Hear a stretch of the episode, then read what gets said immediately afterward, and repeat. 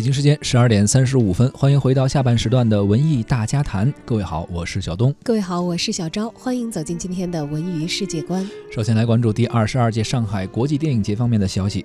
第二十二届上海国际电影节呢，六月十五号已经正式拉开帷幕了。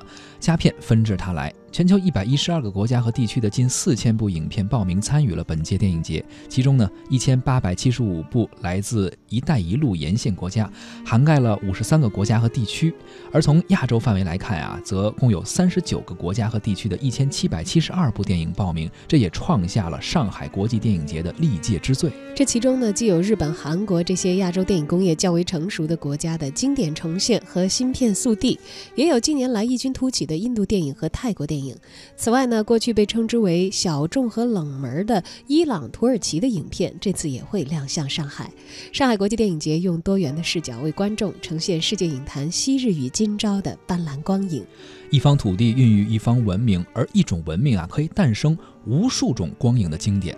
放映本届的电影节“一带一路”沿线国家的大师名作，也恰恰体现了这种滋养带来的丰富与多元。作为本届上海国际电影节金爵奖主竞赛单元评委会的主席，土耳其导演努里比格西兰虽然是大器晚成，但是他呢凭借短片处女作《简》迅速进入到戛纳国际电影节的视野当中。他的长片处女作《小镇》曾经赢得柏林国际电影节的卡里加利奖的青睐。而本届电影节呢，为他专门推出了展映单元。在囊括了刚才所说到的这两部作品之外呢，他的金棕榈获奖影片《冬眠》，还有最新的作品《野梨树》也悉数纳入。这些作品呢，无一不是来自于土耳其的深厚历史积淀，其中流淌出的文学涓涓细流，正是一带一路沿线国家文化不断交融影响的最好的注脚。早在今年年初，本届电影节就公布了向大师致敬单元的首位致敬人，希腊电影的巨匠西奥·安哲罗普洛。这是继二零一二年他去世时电影节临时增加其作品回顾展之后啊，又一次向大师名作的回望。此次展映呢，从四部增加到了七部，也是涵盖了他的长短影片的处女作和遗作。而今年呢，正式加入一带一路倡议的意大利，在本届电影节的展映板块上将会上映十二部影片，其中以《没有妈妈的十天》为代表的影片凸显着意大利式喜剧的魅力。新设的板块也令亚洲电影在交流互鉴当中得以发展。作为人类文明最早的发源地之一，亚洲这片沃土孕育了一千多个民族在此繁衍生息，滋润了多彩的亚洲文明。而作为艺术最好的载体之一呢，亚洲电影在本届电影节充分彰显着深厚多元的亚洲文明。本届电影节在展映板块首次策划了聚焦印尼、聚焦伊朗、聚焦泰国、印度风情和日本电影周等五个亚洲国别的电影系列展。其中呢，聚焦伊朗单元展映了六部新片，从杜中获群羊对伊朗贫民窟的反应，到爱若重生对于失独老人的聚焦，无一不是电影人对于伊朗社会现实的深切关照，也同样聚焦了社会现实。印度宝莱坞的新作《异国情谊》讲述印度南部一位非洲足球运动员和当地的足球俱乐部经理的故事。影片通过足球运动串联起对于当代的家庭、种族还有难民问题等等的反思，堪称催泪弹。该片在去年印度本土上映的时候，曾经赢得了媒体的全五星好评。而日本电影呢，今年依旧是受到观众的瞩目。山田洋次是电影节的老朋友了，其耄耋之年的新作《家族之苦》系列啊，是屡屡引发抢票的热潮。此次呢 ，四 K 修复单元呢，将会呈现其执导的另一个啊更为长寿的电影系列，叫《银次郎的故事》的第一部和第八部。这个系列改编自同名的电视剧。山田洋次呢，一九六九年起的二十六年间，先后拍摄了四十八部，这一数量啊，也是创下了吉尼斯世界纪录。此次上映的选集呢，既是纪念该系列公映五十周年，同时呢，第八部故事呢，又与 四 K 修复的单元小金安二郎的经典《东京物语》有所呼应。而今年首创的万花筒单元，用名字呼应了上海国际电影节的多元视野，仿佛一只万花筒，用展现棱镜所折射的世界影坛的整体走向和斑斓光彩。其中呢，就有今年一月份在韩国本土引发票房狂欢的《极限职业》，通过缉毒警察的荒诞故事，透露人性的温暖底色。更多的亚洲电影佳片呢，还会在金爵入围影片、亚洲新人奖提名的影片，还有其他的展映单元之中露脸，为观众们带来丰富的视听体验。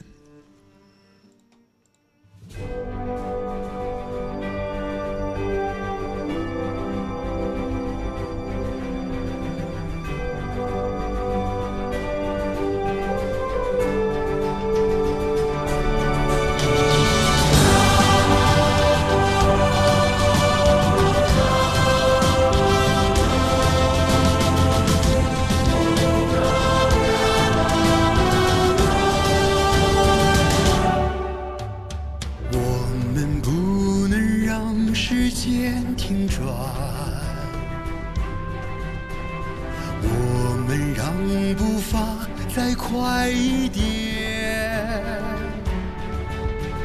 四十年我们奋力追赶，昨天、今天，岁月流言，星辰正舒展千年画卷。 嫦娥迎接我，灯火相连。地图在变，每个星星点点。青春迎面感慨万千。这里是中国时间，我们永不停歇。 我们分秒计算百年的机遇，我唯有勇敢向前。我们是中国时间，我们一日千里，天地为我所短，梦想的距离从没有离开视线。 实现。